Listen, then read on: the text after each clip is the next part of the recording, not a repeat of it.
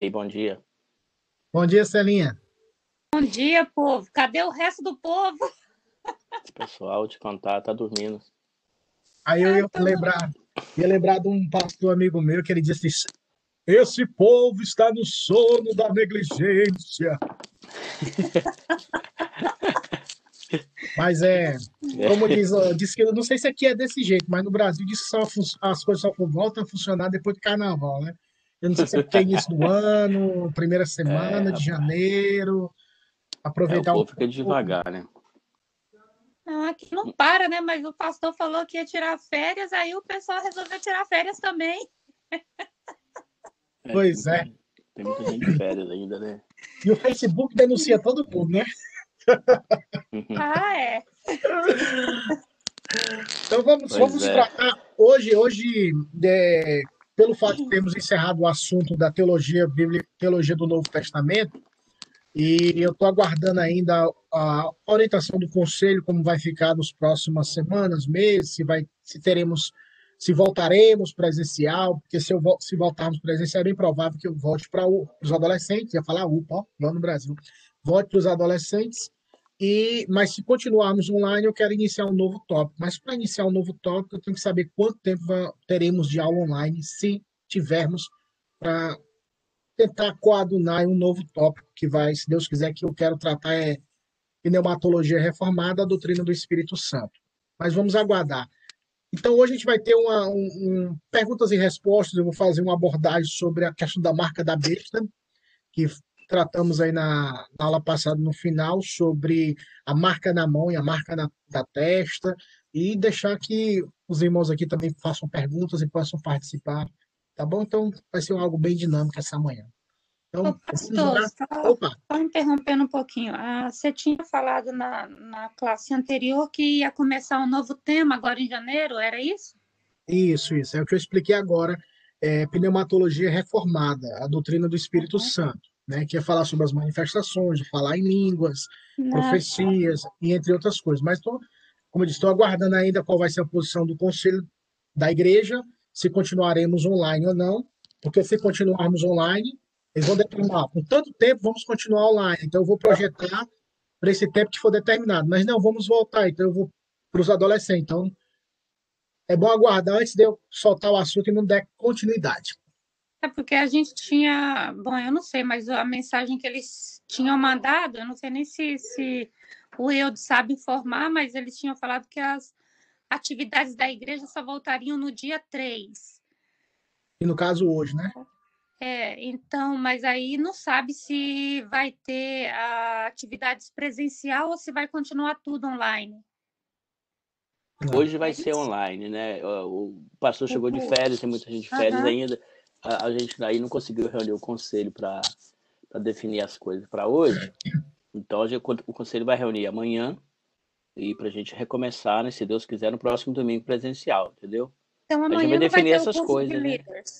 Amanhã não, não, vai ter o Não, amanhã não tem o curso de líderes ainda não. Vai ter reunião do uhum. conselho virtual, né? Vai ser via uhum. Zoom também. Aí a gente vai tratar, né? Então hoje não vai ter só aquela pastoral lá que foi publicada aqui no, Uhum. No Telegram, né? Pastoral aí de ano novo. É, tá meio complicada a coisa, mas se Deus quiser, tá. esse ano a gente consegue é, se, tá. se, é, pelas se regras melhor. Pelas regras aí do momento, a gente, a gente só poderia ter 38 pessoas lá, mais o staff, é, entendeu? Diminuiu. Seria muito pouco, né? Mas então, basicamente então, metade seria só o louvor. Então, tá difícil, tá difícil. E a junta diaconal cooperando, então Praticamente não seria. É, é, é, o, é o desafio que. Por isso é que nós devemos orar pela liderança, devemos orar pelo conselho, é, pelos líderes, para tomar decisões segundo a vontade de Deus, para entender aquilo que Deus é, quer para a igreja e como lidar com essa situação que é nova, é inédita uhum. para todos. Então, nós, como membros e congregados precisamos orar e compreender essa, esse, essa, esse momento difícil. Então, seja bem-vinda, Jéssica, está aqui conosco também. Eu não sei quem é o organizador que está aí, mas Deus abençoe também. Então, vamos lá. Vamos orar para iniciarmos. Pai, Abençoe esse momento de perguntas e respostas, de esclarecimentos. Seja um momento gostoso, abençoador, onde nós possamos crescer espiritualmente, em temor ao Senhor, devoção ao teu nome e te conhecer, Pai, mais e mais. Ajuda-nos e auxilia-nos. Ser conosco no santo nome de Jesus. Amém. Pessoal, eu queria que vocês abrissem comigo lá em Apocalipse capítulo 13. Como eu falei, eu vou tratar um pouco sobre a questão da marca da besta. Enquanto vocês abrem lá Apocalipse capítulo 13, a partir do versículo, é, versículo 11, a, a, linha doutrinária que nós trabalhamos é, na. Opa, presidente Lied, aí, ó, é o organizador. Seja bem-vindo. É, a linha doutrinária que nós acreditamos é a perspectiva milenista. Todavia, o, o tema que é abordado e que é mais conhecido na cristandade evangélica, na, no mundo geral como um todo, é a perspectiva dos pré-tribulacionistas, que é os deixados para trás. Quem já assistiu o filme Deixados para Trás, ou já leu os livros, os livros é, Left Behind, ou a novela da Record, que passou sobre a questão do arrebatamento, tipo, isso impacta a vida da pessoa, fica uau, vão, tipo, Jesus vai voltar de forma invisível, as pessoas irão desaparecer, os crentes, né? É, os carros serão, ficarão desgovernados, avi, aviões cairão e, por, e assim sucessivamente. Então, depois desse período, que é o arrebatamento secreto, segundo essa perspectiva, vai se manifestar o homem, o líder mundial. Esse líder mundial, nessa perspectiva, vai estabelecer um novo sistema, uma nova era, um novo momento, Alguns afirmam uma, uma língua mundial, uma moeda mundial e assim sucessivamente.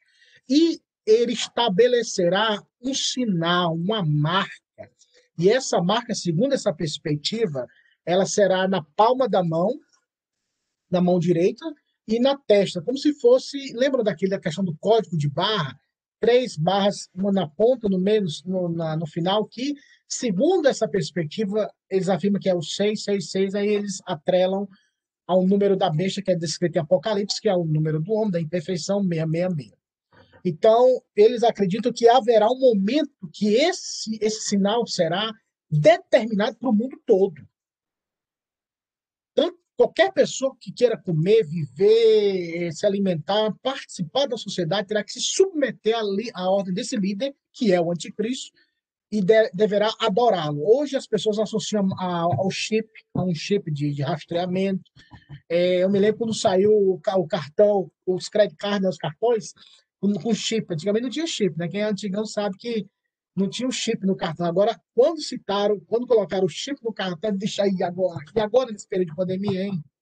O pessoal fala isso e tal. Então, isso fica efervescente na, no imaginário da, do, da cristandade evangélica. Mas o que, ser, o que significa essa marca? O que significou, o que significa essa marca que o apóstolo João, através dessa revelação, quis demonstrar? Então a gente vai tratar um pouco desse assunto, novamente, perguntas e respostas. Fiquem à vontade, acrescentar, é, trazer algum ponto de vista que possa contribuir ou corrigir, fique à vontade. Apocalipse capítulo 13, versículo 11 em diante, eu vou ler esse texto no livro do Apocalipse, capítulo 13, a partir do verso 11. Vi ainda outra besta emergida da terra. Possuía dois chifres, parecendo cordeiro, mas falava como dragão. A aparência é mansa, é suave, mas é verdadeiramente um dragão. Exerce toda a autoridade da primeira besta na sua presença. Faz com que a terra e seus habitantes adorem a primeira besta, cuja ferida mortal fora curada. Também opera grandes sinais, de maneira que até fogo do céu faz descer a terra diante dos homens.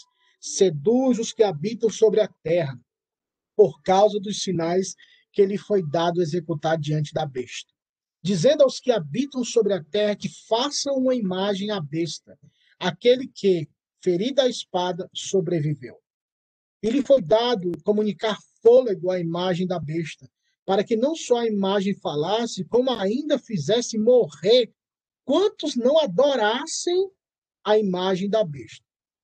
A todos os pequenos, os grandes, os ricos e os pobres, os livres e os escravos, faz com que lhes seja dada certa marca sobre a mão direita ou sobre a fronte. A fronte. para que ninguém possa comprar ou vender, senão aquele que tem a marca, o nome da besta ou o número do seu nome. Aqui está a sabedoria. Aquele que tem entendimento, calcule o número da besta, pois é o número de homem. Ora, esse número é 666. Então, o foco principal desse texto que eu quero ler com vocês é o versículo 14, quando fala seduz os que habitam sobre a terra, e mais à frente ele fala o versículo de número 16. A todos os que os pequenos e os grandes, os ricos e os pobres, os livres e os escravos, faz com que lhe seja dada certa marca sobre a mão direita ou sobre a fronte.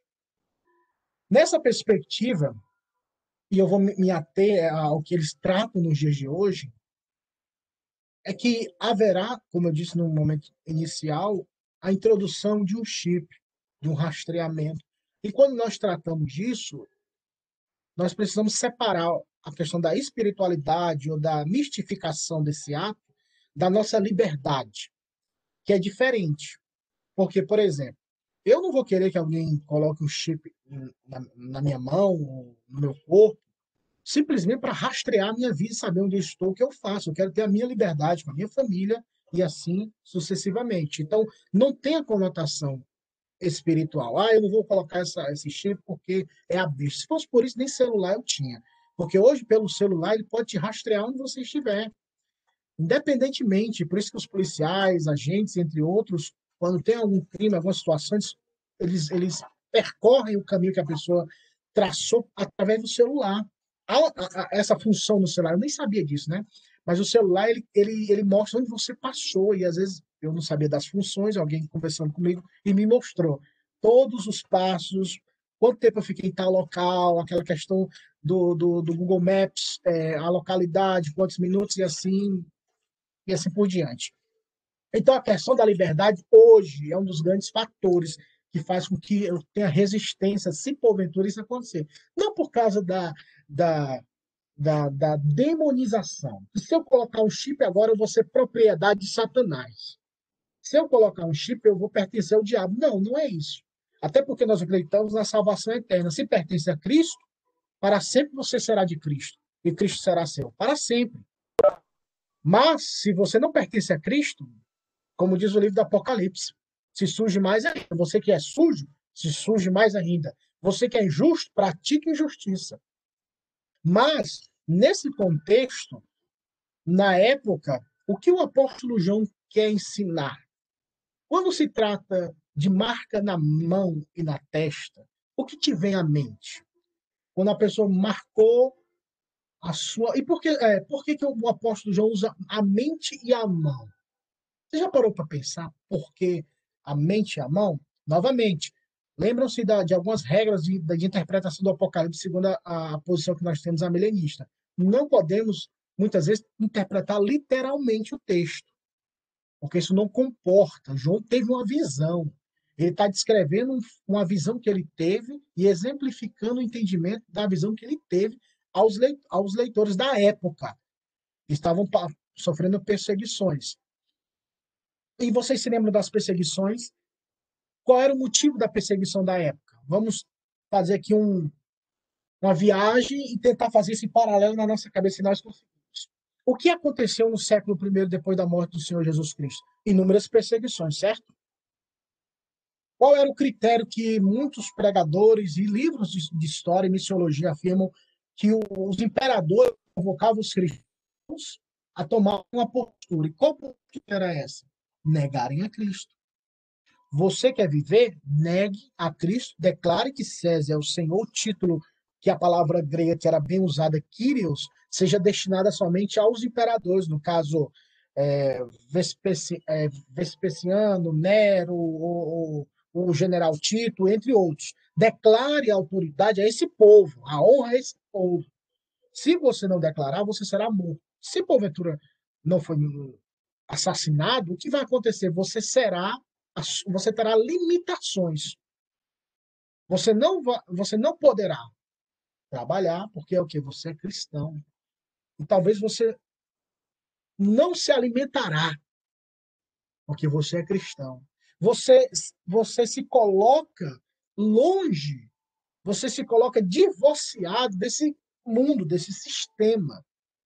Trazendo para os dias de hoje, vocês sabiam que na China, isso eu, eu conversando com um pastor que trabalha no consulado brasileiro na China, lá em Brasília, um militar, e ele é pastor, e ele falou isso, que isso foi que em 2008 que eu tive essa conversa com ele. Ele disse que quando a pessoa se denomina cristão, ou as pessoas descobrem que você é cristão, muitas coisas que você pode receber através do governo por ser um sistema estatal é cortado. Pelo simples fato de você ser cristão. Hoje acontece isso em alguns países. Porque você não está se submetendo aos padrões da, do sistema, podemos dizer, no caso, o governo. E as portas se fecham. Então você não tem essa marca. Você não tem o entendimento. Por que, que a marca na testa? O entendimento, o domínio, quem rege a mentalidade, a, a, a percepção de entender o mundo na perspectiva da besta, do demônio, de Satanás, e não na perspectiva divina, na perspectiva de Deus. A mente, quando fala que ele tem uma marca na, na, na mente, na, na, no front, significa que, a, que essa pessoa tem uma mentalidade totalmente, totalmente contrária à mentalidade divina, de Cristo, o entendimento da Escritura Sagrada. Eu não sei se todos aqui já nasceram num lar evangélico, num lado cristão, ou como dizem a expressão, né? nasceu na igreja. Mas antes de Cristo, qual era o nosso padrão de vida? O nosso padrão de vida era viver para nós mesmos. E não sabíamos na noção que estávamos vivendo não para nós mesmos, mas para nós mesmos e para Satanás. Nós adorávamos a besta, nós exaltávamos a besta, nós exalt... oferecíamos a nossa vida ao, a Satanás quando nós vivíamos a nossa vida, nosso, o nosso padrão, a nossa mentalidade carnal. E quando você vê esses textos, você tem que ampliar o horizonte e entender o que significa essa questão da mente. Vocês se lembram em Romanos 8? Vamos lá para Romanos 8. Eu quero que vocês leiam Romanos 8. Eu, quando, quando eu era jovem, eu participei de um grupo, época que os crentes gostavam de ler Bíblia. Aí a gente sempre repreendia os, os, os meninos da mocidade citando Bíblia. E esse versículo era sagrado. Falei, Romanos 8, 8 para você, viu, crente? A gente repreendia e ele e era uma forma de memorizar e também de se exortar mutuamente. Mas Romanos capítulo 8, e versículo 8 fala, né, que eu citei, né, por todos que estão na carne não pode agradar a Deus. Mas olha só o que o versículo de número 5 fala. Eu quero que vocês leiam, alguém leia o versículo 5, versículo 6 e o versículo 7. E concluindo com o versículo 8. Então, capítulo 8 de Romanos, versículo 5, 6, 7 e 8. Por favor, quem achou ler? Porque os que se inclinam para a carne cogitam das coisas da carne, mas os que se inclinam para o espírito, das coisas do espírito. Só um minuto, presbítero. Então, vocês se lembram ampliamente, biblicamente, o negócio de abrir, abra a mente, isso é, é errado, mas biblicamente falando, amplie seus horizontes. Vocês se lembram o que, quando você lê esse texto, o que te faz, o que te vem à mente biblicamente? Não vê o texto quando Jesus fala com Nicodemos que aquele que é nascido da carne é carne, o que é nascido do espírito é espírito, não tem como reverter. Você, você nasceu sob o domínio da carne, acabou, não tem como você voltar para o ventre da sua mãe, como Nicodemos achava, para nascer de novo, porque ele não entendia o que significava nascer de novo. Não tem como. Jesus falou, Nicodemos, Tipo, meu filho, não dá. Quem é carne é carne, quem nasce do espírito é espírito. Esse processo não pertence a você, é Deus quem faz. Por isso que ele fala: e o vento sopra para onde quer, não sabe de onde vem nem para onde vai. Assim é todo aquele que é nascido do espírito. Fala da ação sobrenatural de regenerar. E Paulo está em total concordância com o texto sagrado.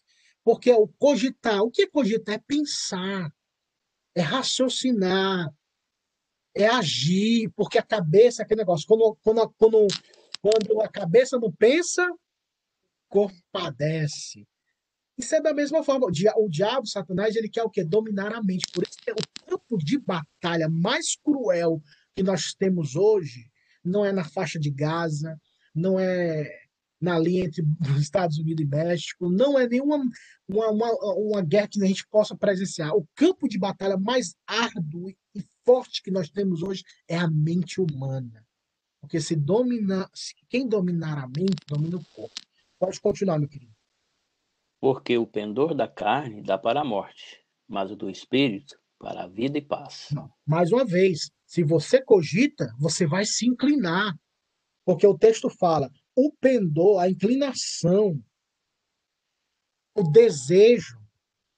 Paulo traça essa linha, esse, esse, essa linha de pensamento para entendermos a diferença da carne e do espírito, o pensar e o viver, tanto na carne como no espírito. Pode continuar. Por isso, o pendor da carne é inimizade contra Deus, pois não está sujeito à lei de Deus, nem mesmo pode estar. Portanto, os que estão na carne não podem agradar a Deus.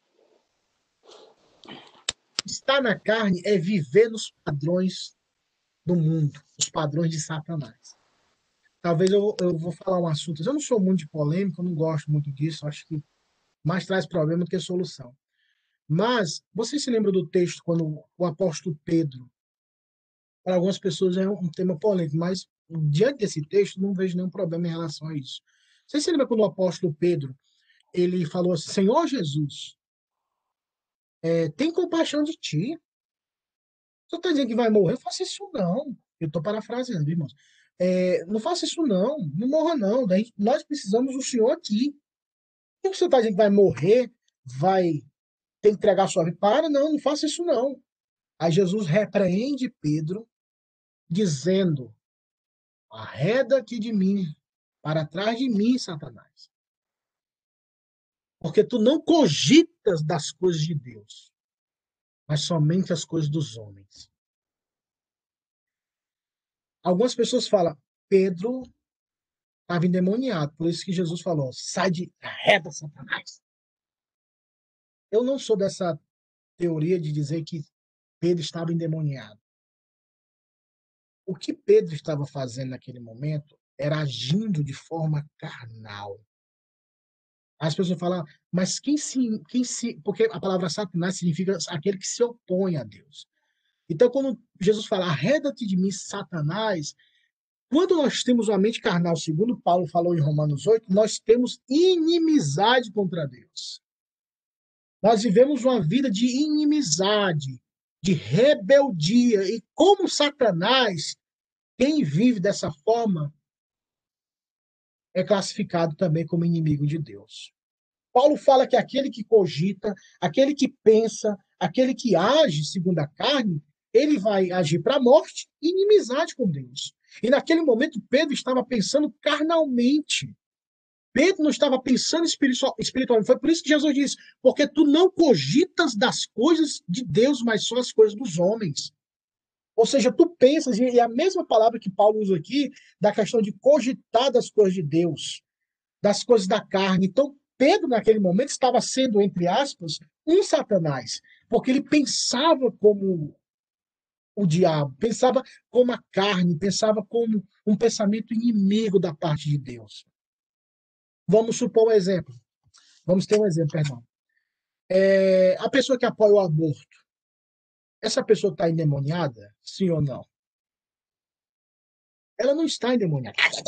Vamos matar. Não, não está endemoniada. Mas ela está dominada pela carne, pela mentalidade que é contrária a Deus. E naquele momento ela se coloca na mesma posição e na mesma função de Satanás, inimigo de Deus. A palavra Satanás significa aquele que se opõe a Deus. E Paulo fala o quê? Que a carne quem está na carne ou vive segundo esses parâmetros, porque está na carne é viver segundo esses parâmetros. É igual quem está em Cristo. Quem está em Cristo é nova criatura. Estar em Cristo é uma nova vida, é um novo proceder, um novo pensar, uma nova mentalidade. Então, quem está na carne vive através dos prazeres e do pensamento os desejos da carne. E os desejos da carne são desejos contrários à vontade de Deus. Desde a nossa origem, irmãos, quando Adão e Eva pecaram, eles decidiram que não queriam servir a Deus, mas a si próprios. Pastor. À vontade. É igual quando Paulo fala que não no, nos amoldeis a, a mentalidade do mundo, mas transformais a vossa mente pelo poder do Espírito Santo. As pessoas que você está falando assim, pode-se dizer que estão amoldadas à mentalidade do mundo. Então, você está na carne, você está amoldado ao mundo, porque no mundo jaz o maligno. Então, sua mentalidade está no maligno. Mas aí, para você transformar pelo Espírito, então, assim, só quem é. é. nasceu de novo pelo, pelo poder do Espírito é que tem a, a que pode ter esse discernimento da maldade. Aproveitando, Celinha, que você citou, abra lá, por favor, vamos ler, a Celinha vai ler para nós esse texto que ela citou, Romanos capítulo 12, versículo 1 e versículo 2. A Celinha vai ler para nós Romanos, alguns capítulos à frente, versículo 1 e 2. Olha só o que Paulo continuando, porque Paulo sempre tem a questão da linha de raciocínio dele. Olha só o que ele fala no versículo 1 e 2. Rogo-vos, pois, irmãos, pela compaixão de Deus, que apresentai os vossos corpos em sacrifício vivo, santo e agradável a Deus, que é o vosso culto racional.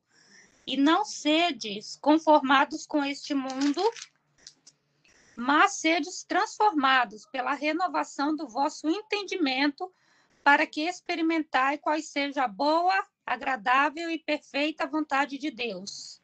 Perfeito. Olha só o que Paulo afirma que a irmã Celinha citou. A mentalidade, ela tem que ser transformada, ela tem que ser regenerada. Mente, coração, alma, sinônimos de uma mesma realidade interna. Essa predisposição de servir a Deus. Quem vive nos padrões da carne vive uma vida de inimizade com Deus. Foi por isso que Paulo falou: sendo, pois, justificados pela fé, nós temos paz com Deus. Se tem paz com Deus por causa de Cristo, é porque anteriormente o que existia? Guerra, inimizade. E Paulo, ele roga, ele faz a expressão, essa palavra rogo-vos, é Paulo está dizendo assim, ó, pelo amor de Deus, pelo amor de Deus, eu, eu imploro, eu imploro a vocês que vocês apresentem, pelas misericórdias de Deus, vocês façam o que? Apresentem o vosso corpo como um sacrifício vivo, santo e agradável a Deus, que é o vosso culto racional, a forma de adorarmos a Deus racionalmente. E não vos conformeis, essa palavra conformar que a Celinha falou, ela tem a conotação de ter a mesma forma, se encaixar. Assim, eu e o mundo, nós nos encaixamos, damos certinho. O que o mundo pensa, eu penso também o que a, o mundanismo, as práticas pecaminosas pensam e agem, eu também estou perfeitamente ó, coadunado. É, eu sou um, é necessário entrar nessa perspectiva revisionista, é necessário nós encontrarmos na Bíblia as respostas e, e essas respostas têm que estar de acordo com o que o mundo está falando hoje. Está o aborto?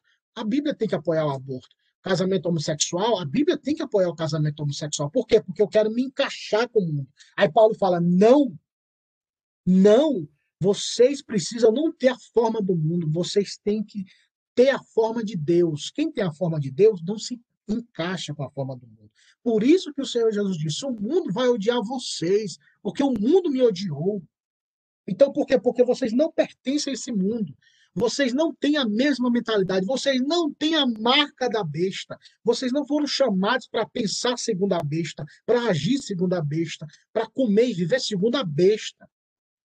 O que é a besta? É a filosofia, a mentalidade de Satanás, do pecado, sendo a rege, sendo a, o, a mão de ferro que quer governar esse mundo, influenciar esse mundo nessa perspectiva. Mas ele fala, mas transformai-vos. Essa mente, ela tem que transformar. Para que experimenteis. Eu acho tão lindo esse verbo, porque não é uma questão teórica, irmãos. É uma questão experimental. Claro que nós não adotamos o experiencialismo, ou seja, viver de experiências. Mas nós, como crentes, devemos ter santos afetos, como disse o Jonathan Edwards, que foi um pastor puritano do século XVIII, onde ele afirmava nos, no livro Santos Afetos, quem quiser ler esse livro é, é fantástico, onde ele faz a diferenciação do, do avivamento que aconteceu nos Estados Unidos, da, onde ele observou falsas manifestações e verdadeiras manifestações de quebrantamento, de choro, de experiências com Deus em, através da oração, através da leitura da palavra, através da comunhão dos santos. momentos maravilhosos. Eu ah, é, teve um texto que eu li essa semana, foi a irmã, acho que foi a irmã Dulce ou foi o irmão, o irmão Paixão, né? O presidente Paixão. Mas foi a irmã Dulce que ela escreveu no Facebook dela, ela disse que tem 60 anos que ela é a primeira vez que ela passou assim entre as fora da igreja, sem a comunhão, ela sentiu falta da comunhão dos santos. Ela sentiu falta desse momento de passar esse momento em oração ou de joelhos. Tipo, é algo que a pessoa observa, que nós podemos observar que a alma dela clama, e ela testemunhou através das palavras digitadas, que aquilo mexeu com ela.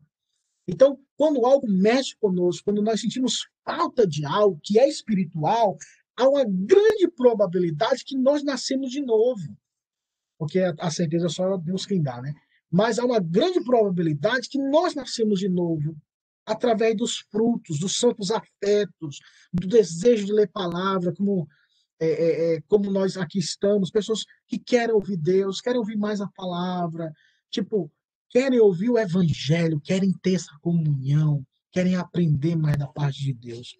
Eu me lembro antes da minha conversão, e talvez vocês também possam compartilhar, o Senhor converteu a minha vida, eu tinha 17 anos. Eu vivi uma vida trevas e eu me envergonho muito da vida que eu vivi. Mas o Senhor rompeu, mostrou o poder do evangelho e me convenceu do meu pecado e me converteu. E eu vejo que antes, irmãos, eu não tinha desejo. Igreja, crente, minha família era católica e eu eu ia para missa, assim, obrigado, mas quando acabava a missa, que era de seis às cinco, de noite eu estava na pracinha, que é sagrado na igreja católica, frente uma praça, né? Aí todo mundo ia pecar na praça. Mas quando Cristo revelou, se revelou a mim através da Escritura, eu pude ver a beleza de Cristo, a minha vida mudou. E eu, não tinha nenhum pingo de vontade de ler Bíblia. A mãe tinha uma Bíblia em cima da, TV, da, da televisão, uma Bíblia gigante as páginas assim ao redor, tudo folheado a ouro, né? não é folheado a ouro não, mas assim, brilhoso, parece ouro. Eu nunca parei para ler aquela Bíblia na minha vida. Ao contrário, eu beijava assim, Deus me abençoe, me proteja, fazia o sinal da cruz e, e saía. Porque era um amuleto. Eu não li o conteúdo, que o poder está na mensagem, não é no papel, não é numa, numa Bíblia aberta no Salmo 91, mas a mensagem, o conteúdo, que é o conteúdo profético da parte de Deus para o seu povo, a esperança da vida eterna, as palavras de Deus. E depois da conversão, o Senhor colocou desejo e vontade de aprender, de ler. Então você vai observando essas características na sua vida, na minha vida, para chegarmos a essa conclusão. Foi o que Paulo falou aos, aos Coríntios. Irmãos, examinai a vós mesmos se vós permaneceis na fé. Ou seja, nós precisamos ter esse autoexame. Porque Paulo falou na ceia do Senhor, examine-se a si mesmo, para ver se temos a conduta, se a nossa mentalidade é uma mentalidade cristã, se a nossa mentalidade é uma mentalidade que vem da parte de Deus, que não é carnal, como disse Paulo em Romanos 8, que não é contrária à vontade de Deus, mas quer cumprir a vontade de Deus, porque nasceu de Deus. Por isso que o apóstolo Paulo fala em Colossenses 3, se já ressuscitasse com Cristo, buscai as coisas do alto. É inadmissível acreditarmos numa pessoa que se diz crente, cristão ou pertencente a uma denominação e essa pessoa não almeja, não anela, não busca as coisas de Deus, ler palavra, orar, comunhão dos santos e testemunhar da saudade que tem do santo ajuntamento. Porque quando nós nos reunimos, irmão, na, na, na, numa perspectiva piedosa, da história do cristianismo, nós chamamos de santo ajuntamento, onde nós nos juntamos como igreja para adorar o Deus único, onde nós adoramos, ouvimos a palavra, confessamos e temos a comunhão dos santos. E a irmã Dulce, através do texto dela, exemplificou como faz falta a comunhão dos santos, como faz falta o santo ajuntamento. Então, primeiro ponto, sinal na testa significa mentalidade. Qual o meu, como eu penso? como eu vou agir diante das circunstâncias, o meu proceder. Minha mente é dominada pelo Senhor ou é dominada pela carne e, consequentemente, dominada por Satanás, a besta, que são sinônimos da, do mesmo mal?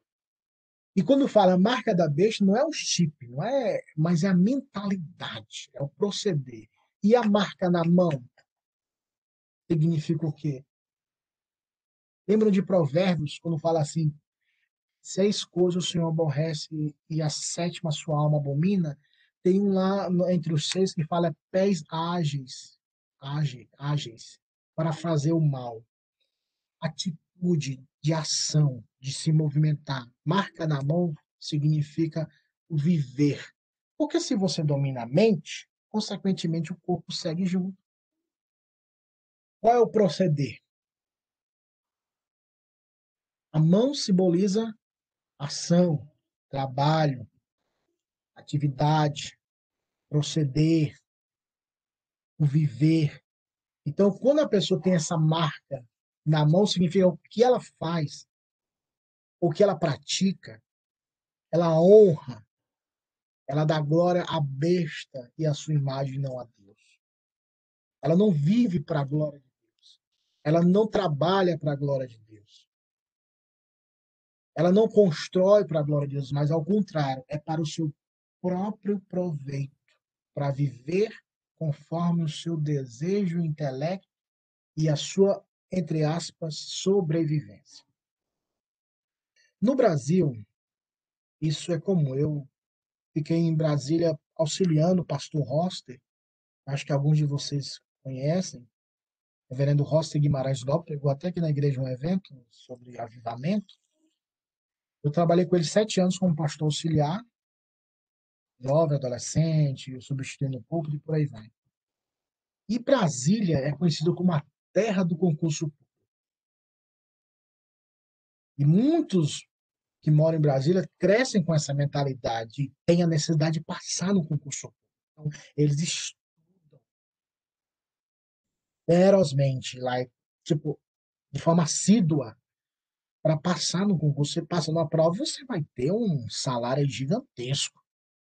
Eu conheci um rapaz que ele tinha acabado, ele acabou, ele tinha acabado a UNB, né, Universidade de Brasília, e ele passou num concurso, acho que era alguma coisa com, que eu disse que os concursos que terminam com o Tribunal de Contas da União, tudo que termina com o que é da União, os salários são gigantescos. E ele, 21, 22 anos, tinha passado nesse concurso da, com a letra U, eu não sei porque eu não lembro qual se era Tribunal de Contas da União, Tava ganhando isso em 2010 ou foi 2011. Tava ganhando 17 mil reais no primeiro ano. Então, a pessoa que ganha 17 mil, que mora com a mãe, não compra nem o alpiste do pinto, para alimentar, ganhando 17 mil livre, trabalhando de segunda a sexta, seis horas por dia, um vale-refeição de quase 200 reais. Não tá bom, tá? Então, você, a pessoa cria aquela questão, aquela falsa impressão de segurança. Isso é um exemplo. Aí quando a pessoa trabalha para isso e passa no concurso, o que acontece? Ah, tô livre. Não quero mais saber de estudar, porque agora eu tô, tô feito, a minha vida tá feita. Por quê? Porque ela pensa que a estabilidade, entre aspas, do concurso público vai trazer benefício para ele ou para ela. Humanamente pode trazer. Mas olha o que o apóstolo Paulo fala a Timóteo que ele manda repreender os ricos lá, dar o conselho a Timóteo, para não colocarem a sua confiança na instabilidade do dinheiro. Enquanto nós, no contexto do Brasil, achamos que o concurso público traz essa estabilidade de viver, de me comportar bem, de, de, de ter essa, essa, esse, esse, esse colete à prova de circunstâncias adversas por causa do concurso público, eu vou viver para mim mesmo. E nós caímos no erro. Isso é só um exemplo. Agora vamos ampliar tudo que nós colocamos, ou que fazemos, ou, ou vivemos e colocamos a esperança para nós mesmos e para a nossa própria vida, isso é pecado. E provavelmente estamos vivendo para Satanás. Se, por exemplo, você tem 2 milhões de dólares na sua conta e você confia, poxa, eu estou com 2 milhões de dólares na minha conta, então estou protegido, estou Tipo, aquela sensação de que quando você tem, quando você produz através da sua mão, do seu proceder, e aquilo traz uma certa ou a falsa impressão de, de segurança. Porque você não vive para Deus, você vive para você mesmo. E quem tem essa marca da besta, ela não trabalha para Deus, não trabalha para o próximo, ela trabalha para si mesma. Para si mesmo. Porque a mentalidade, a mentalidade egoísta, egocêntrica, é aquela mentalidade de Satanás, de olhar para si mesmo. Lembra-se quando o Senhor Jesus falou um exemplo de um homem que trabalhou a vida toda e disse: Tem muito, alma minha, come, bebe, folga, porque tem muito no celeiro. Ou seja, trabalhamos muito, tá, tá tudo guardado, nossa poupança aqui tá abastada. Então, come, bebe, folga. Aí a voz do céu dizia: Louco, hoje pedirão a tua alma, e para quem a tem preparado. Vocês se lembram quando Noé, e Jesus trouxe esse exemplo tanto de Noé como Sodoma e Gomorra, quando veio o juízo de Deus através do dilúvio, o juízo de Deus através do fogo em Sodoma e Gomorra, o que o Senhor Jesus disse? Que a vinda do Filho do Homem vai ser como nos tempos de Sodoma e Gomorra e como nos tempos de Noé. O que é que eles faziam? Comiam, bebiam, casavam-se e davam-se em casamentos. Jesus não fala nem em pecado. Beber é pecado? Você não está presbiteriano, não é, né? Desde que seja com moderação. Beber é pecado? A embriaguez é pecado, beber não. Comer é pecado, a Bíblia não usa o termo, nem tampouco a palavra grega para glutonaria. Não é uma questão de, de ser glutão. Glutonaria é pecado. Casar é pecado? Dar-se em casamento é pecado, irmãos? Não. E por que, que Jesus exemplifica atitudes e atividades dignas, justas, para dizer, ó, eles não se importaram com a pregação de Noé e nem de Ló quando o juízo veio, porque eles viviam a vida deles. E qual era a vida deles? Eles viviam para si mesmos. Eles trabalhavam para si, eles se divertiam para si, eles só pensavam neles. E Paulo combate isso aos filipenses, aos colossenses, que nós devemos cuidar e pensar no próximo. Diz, aí por isso que Paulo traz o exemplo maior de todos, quando ele diz: tende, mesmo, tende em vós o mesmo sentimento que houve em Cristo Jesus.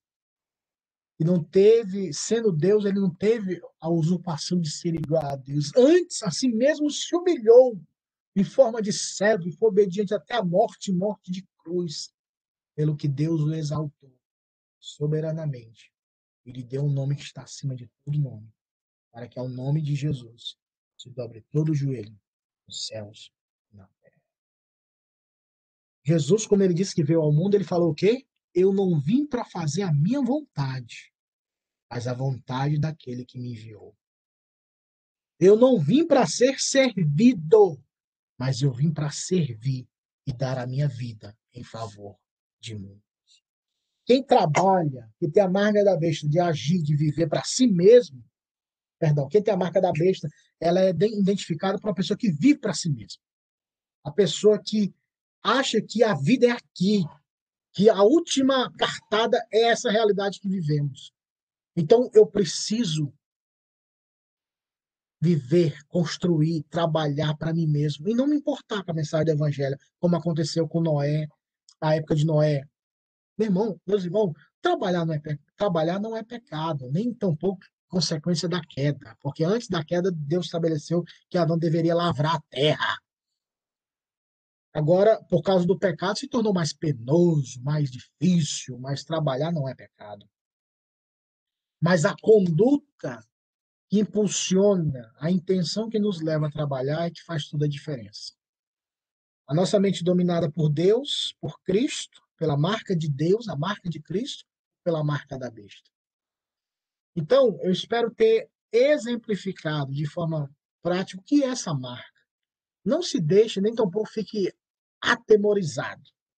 Se porventura, ah, vamos ter agora que colocar chip em todo mundo. Não fique com medo, não. O único problema, como eu falei no início da aula, é a nossa privacidade. Porque é chato você. Cadê fulano? Ah, tá no banheiro agora. Não posso nem no banheiro mais, povo tá sabendo é que eu tô no banheiro. Ah, onde é que tá fulano? O fulano tá na lanchonete. Sei lá, você não tem privacidade. Apesar que é, liberdade hoje é um sentido muito é, difícil de determinar, porque onde a gente vai estar tá sendo filmado, a gente não está sabendo, né? Então, tipo, é complicado. Mas essa questão da liberdade, mas não tem nada a ver com demônio.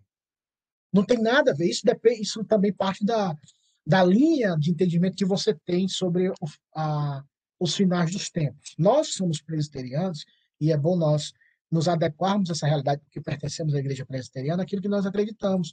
Nós temos a perspectiva milenista, e outras igrejas têm a perspectiva pós-milenista, mas os, essas duas vertentes mais reformadas, elas não veem essa marca da besta como sinônimo de um chip, de uma de um de um taxa, de um que um homem vai carimbar quem pertence ao diabo não. Esse carimbo já existe, irmãos. Esse carimbo já existe, a gente não percebe isso.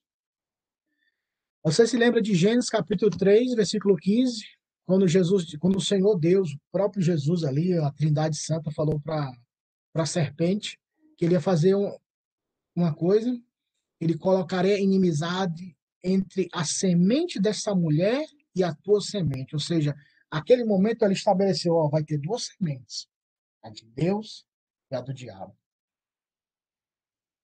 A diferença é que nós não sabemos quem são, mas a Bíblia nos ensina que talvez pelo fruto a gente possa observar qual é a árvore verdadeira através dos frutos.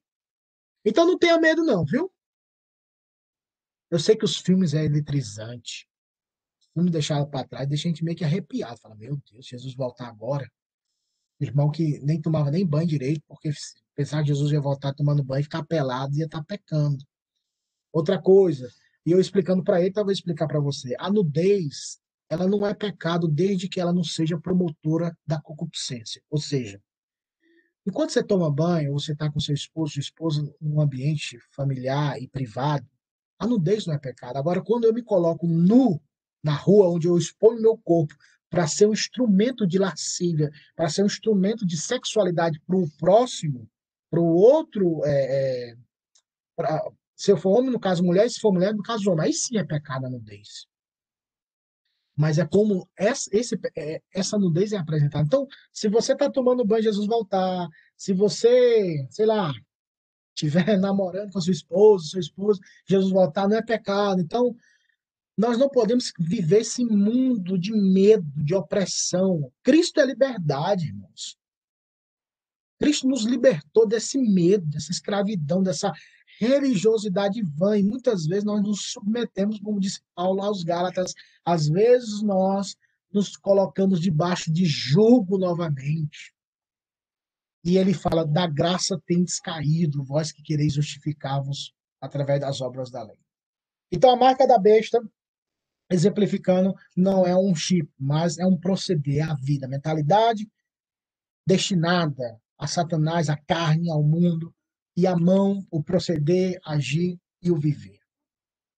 Alguma pergunta sobre esse assunto apocalíptico?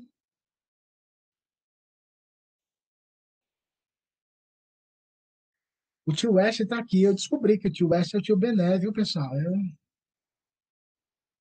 Semelhança é mera coincidência. Descobri assim, assistindo. Rapaz, mas tem a cara do tio Bené. Né? Lembrei de Gotham City, o Batman lá. O Bruce é, é a mesma pessoa. Ele. Alguma pergunta à vontade?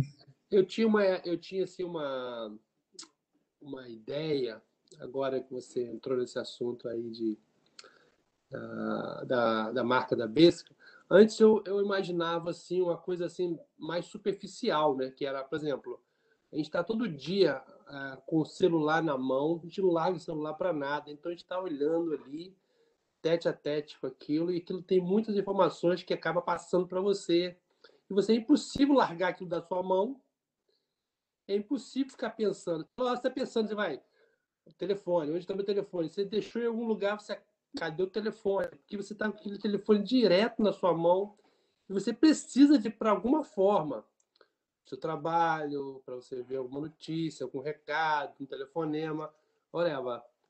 Então eu tinha essa ideia, pô, será que, será que a, a, a, o telefone é a marca da vez? Porque eu estou segurando ele na minha mão. Eu estou diária, diariamente com a minha, na minha mente. Será que era isso? E agora você me ampliou mais ainda o, o meu raciocínio. Será que eu estava é. errado ou estou certo também? Não sei. É, na verdade, você estava errado, mas a gente vai amadurecendo e vai aprendendo, não tem problema. Eu também, no começo, como eu falei, a, a, a, vida cristã ela é progressiva, ela, você vai crescendo. Esse termo progressista, que é usado muito pelo pessoal comunista hoje em dia, é, ele é um termo correto, progresso, mas só que eles querem dizer que o progresso está na filosofia deles, mas ao contrário, tá? é o retrocesso. Uhum. Mas nós precisamos progredir espiritualmente, crescer espiritualmente. É como a Bíblia fala que a vereda do justo é como a luz da aurora, vai brilhando mais, mais e mais, até ser dia, dia perfeito. Então, o entendimento ele vai se ampliando a partir do momento que nós nos aproximamos de Cristo e nos colocamos diante da Escritura. Por exemplo, a idolatria. Antigamente, todo mundo pensava que idolatria era é, Mas... se ajoelhar diante de uma imagem. Exato. E hoje eu posso idolatrar minha filha. Eu posso idolatrar minha esposa. Por isso que o Senhor Jesus falou: ninguém pode amar o pai ou a mãe mais, mais do que a mim.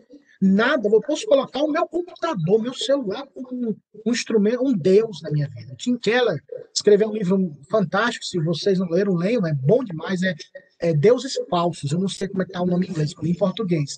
Ele fala que o dinheiro, o sexo e o poder são deuses que regem a, a nossa geração.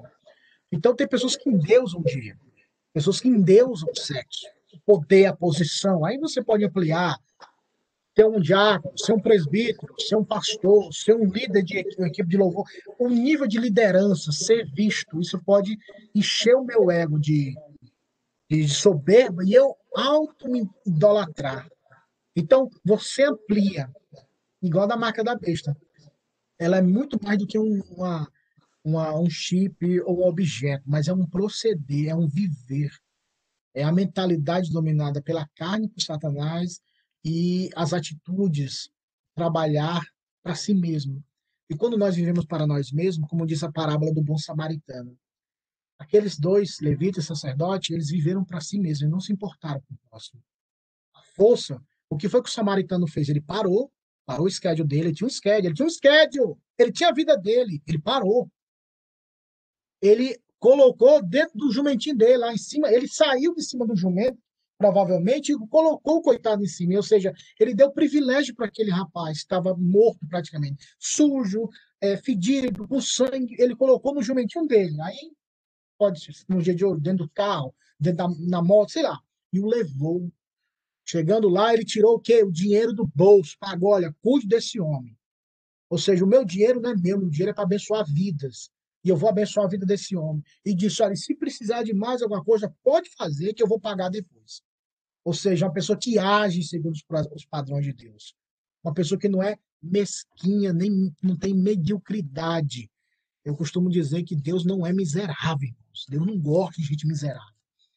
Eu, eu uma vez eu nas minhas aventuras de ser diácono, um irmão foi dar o dízimo, ele me deu, olha, vou tá aqui o meu dízimo, tal, você traz o recibo, viu? E na época o salário mínimo era, eu me lembro, acho que era 497, era 490 e pouco, alguma coisa. E ele, eu me lembro que ele deu 40 reais, ele falou, olha, aqui é meu dízimo. Aí você me traz o troco, viu? acho que era 497, era 495. Então o troco do dízimo era 5 reais, 3 reais. Aí eu falei, meu Deus, o cara não arredonda nem para Deus, moço. A pessoa não arredonda nem para Deus, que é o troco do dízimo. E era 2, 3 reais. Cada um tem sua vida, mas não percebe aquela pessoa rígida, aquela pessoa. Eu, é, dízimo, tá aqui o dia, pronto. Tá morrendo. Não, eu dei o dízimo, te vira. Então, é a mesma coisa com na, do, a parábola do bom samaritano. Quem age, quem tem a mão e emprega para abençoar vidas. Quem não tem a mão e a mentalidade vai ver como viveu o fariseu Levi. Pensou em si mesmo e agiu para si mesmo. Nós somos chamados para duas coisas: amar a Deus sobre todas as coisas e ao nosso próximo, como assim mesmo.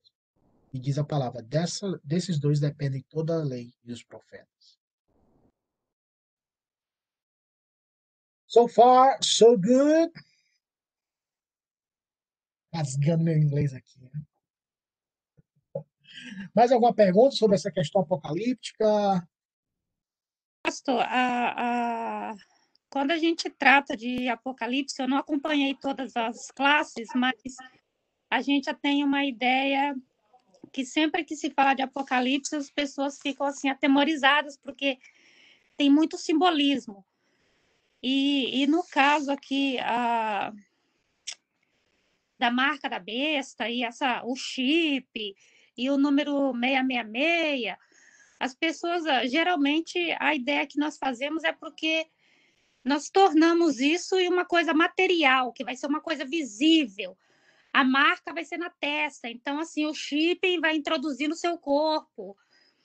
Mas é, é bem ah, o que Paulo retrata antes, né? Porque as pessoas não percebem que é a mentalidade que está sendo trazida e que está passando de geração para geração. Porque no, na, na, nossa época de criança tínhamos um estilo, um, um, uma, um contexto. O contexto dos meus filhos hoje é completamente diferente. Então, assim, mas a, o bom é que a Bíblia não muda e, e ela é atual, ela está aqui a, a interpretação nossa é que fica diferenciada, né? Porque cada um acaba tendo uma, mas é bom que a palavra de Deus, quando fala com a gente, ela testifica dela mesma e nos ensina através disso, né? Então, assim, e, e, a mente é, é, bem isso mesmo. A gente, a mente da gente é uma coisa fantástica. E até mesmo, Celinha, quando nós analisarmos ou analisamos questões, as questões proféticas, apocalípticas de Daniel, eh, Ezequiel e o livro do Apocalipse, a gente tem que ter essa percepção do todo, a Bíblia toda, e fazer essas conexões com outros textos. Nunca se esqueçam dessa regra da hermenêutica sagrada, irmãos. Bíblia interpreta a própria Bíblia. O problema é que às vezes a gente não conhece a Bíblia toda, a gente fica ali num texto isolado e fica conjecturando várias coisas. É como a questão da ressurreição. Nós lemos semana passada, se não me falha a memória, ou retrasada, de Apocalipse 20, que é a base do amilenismo, que fala bem-aventurado o santo que participa da primeira ressurreição. Estes, o poder da segunda morte não reinará sobre ele, e reinarão com Cristo por mil anos. A, os pré-tribulacionistas acreditam que haverá a primeira ressurreição quando Jesus vier secretamente. Então ele vai ressuscitar aqueles que morreram em Cristo. Mas essa primeira ressurreição é ressurreição espiritual. A ressurreição onde Cristo vem na nossa morte espiritual, como disse Paulo, mortos em ofensas e pecados, Cristo vos deu vida. Pela graça sois salvos por meio da fé. Isso não vem de vós, é dom de Deus. Então, muita gente quer interpretar literalmente para dar esse, esse aspecto mais é, é mirabolante ou esse, essa ginástica teológica para fazer sentido de forma mais impactante. Mas se nós analisarmos os textos sagrados e percebermos nas cartas de Paulo e nas próprias palavras do Senhor Jesus, que a vida espiritual é muito mais importante e ele é invisível. Não, não é algo visível, é o proceder, é a vida, é o agir, o pensar, como diz toda a, toda a palavra de Deus, toda a Bíblia Sagrada. Boa colocação, Marcelinha, nessa questão da, da nossa maturidade e de prosseguir, prosseguir conhecendo o Senhor Jesus. Amém. Mais alguma pergunta, meus irmãos, sobre essas questões? Ou acrescentar alguma coisa? Fica à vontade aí. Nosso tempo já está indo. Mas temos alguma coisa? Pastor, na verdade eu preciso sair, tá bom? À vontade, querido. Porque eu tô na classe do Ângelo lá e hoje a gente deve virar anjo lá, rapaz. Entendeu? Hoje é o dia. Não perder, Antes não. de você ir, pergunta lá, o pastor Ângelo tem uma teoria do Santo Anselmo que ele dizia que o número de eleitos vai, é proporcional ao número de anjos caídos, que só Deus conhece. Então, segundo essa teoria, nós salvos, os que foram forem salvos, é para completar a vaga que ficou dos anjos rebeldes que caíram lá na queda. É, que é do Anselmo? uhum. É a teoria de Santa Anselmo. Tá bom. Então vai lá, querido. Muito vamos... obrigado. Desculpa aí, Tada. À vontade, à vontade. Atrapalhar vocês aí. Mas Não, que é isso. Tá bom? Deus abençoe vocês. Amém. Tchau, tchau. Então vamos orar, já que não temos mais perguntas, vamos orar agradecendo ao bondoso Deus por essa manhã. E como o presbítero falou, vai ter a reprise da, da devocional hoje, acredito, seis horas. E se Deus quiser, próxima semana, Deus direcionando o conselho, nós teremos talvez uma live presencial, culto. Não sabemos, mas vamos orar para que Deus dê direção a esses homens, para que eles tomem a decisão segundo a vontade de Deus. Marcelinha, Ora por nós, por favor, agradecendo o bondoso Deus por essa reunião e para que Deus nos abençoe nesse dia que é o dia do Senhor. Senhor, nós queremos te dar graça, nós queremos bendizer o teu santo nome em todas as coisas, em todo o tempo, Senhor, porque somente tu és digno de ser adorado e a tua bondade se estende por toda a terra, ó Pai. Nós podemos ver através da tua palavra e presenciar, Senhor, através de todos os acontecimentos, como misericordioso o Senhor tem sido conosco. Nós te agradecemos por esse dia, por esse domingo, pela vida dos irmãos, pela vida dos pastores. Senhor, obrigado por tudo que o Senhor tem feito. Queremos te agradecer, Senhor, pela, pela a, o privilégio de poder abrir a tua palavra, de poder ler livremente, de poder ter o entendimento e o conhecimento do Espírito Santo conosco também, ó Deus. Obrigado, Pai, por tudo que o Senhor tem feito e pela tua bondade. Com isso que o Senhor tem nos esclarecido através da tua palavra. Dá-nos, Senhor, o desejo de estarmos sempre na tua presença, de te buscar e te amar cada dia mais, e principalmente de praticar aquilo que o Senhor tem nos ensinado através da tua palavra, Pai. Que nós possamos também transmitir, ó Deus, aqueles que estão ao nosso redor, ó Pai, e sermos luz num tempo tão, tão grande de trevas, Senhor, como, como nós temos visto, ó Pai, e da deturpação da tua palavra também, ó Deus. Tende misericórdia de nós e leva-nos, ó Pai, a estarmos sempre mais perto de Ti, ó Deus. Obrigado pela vida do, do pastor Jeff, que tem ah, se sensibilizado em, em estar nos transmitindo a tua palavra e nos dar a classe também, ó Pai, a vida de todos os pastores e daqueles irmãos que têm tido interesse de, de transmitir a tua palavra para nós também, ó Pai. Obrigado por tudo, por esse dia, pela vida da nossa igreja. E nós queremos entregar, Senhor, esse dia, a nossa vida a Ti nesse dia, ó Pai. Em nome do Teu Filho Jesus, nós oramos agradecidos, ó Pai. Amém. Amém, amém. Queridos, Deus abençoe, um ótimo domingo e Deus abençoe a todos. Deus abençoe, pastor. Obrigado. Tchau. Tchau, tchau. Tchau, tchau. Onde é que é aqui? Ah, o vídeo.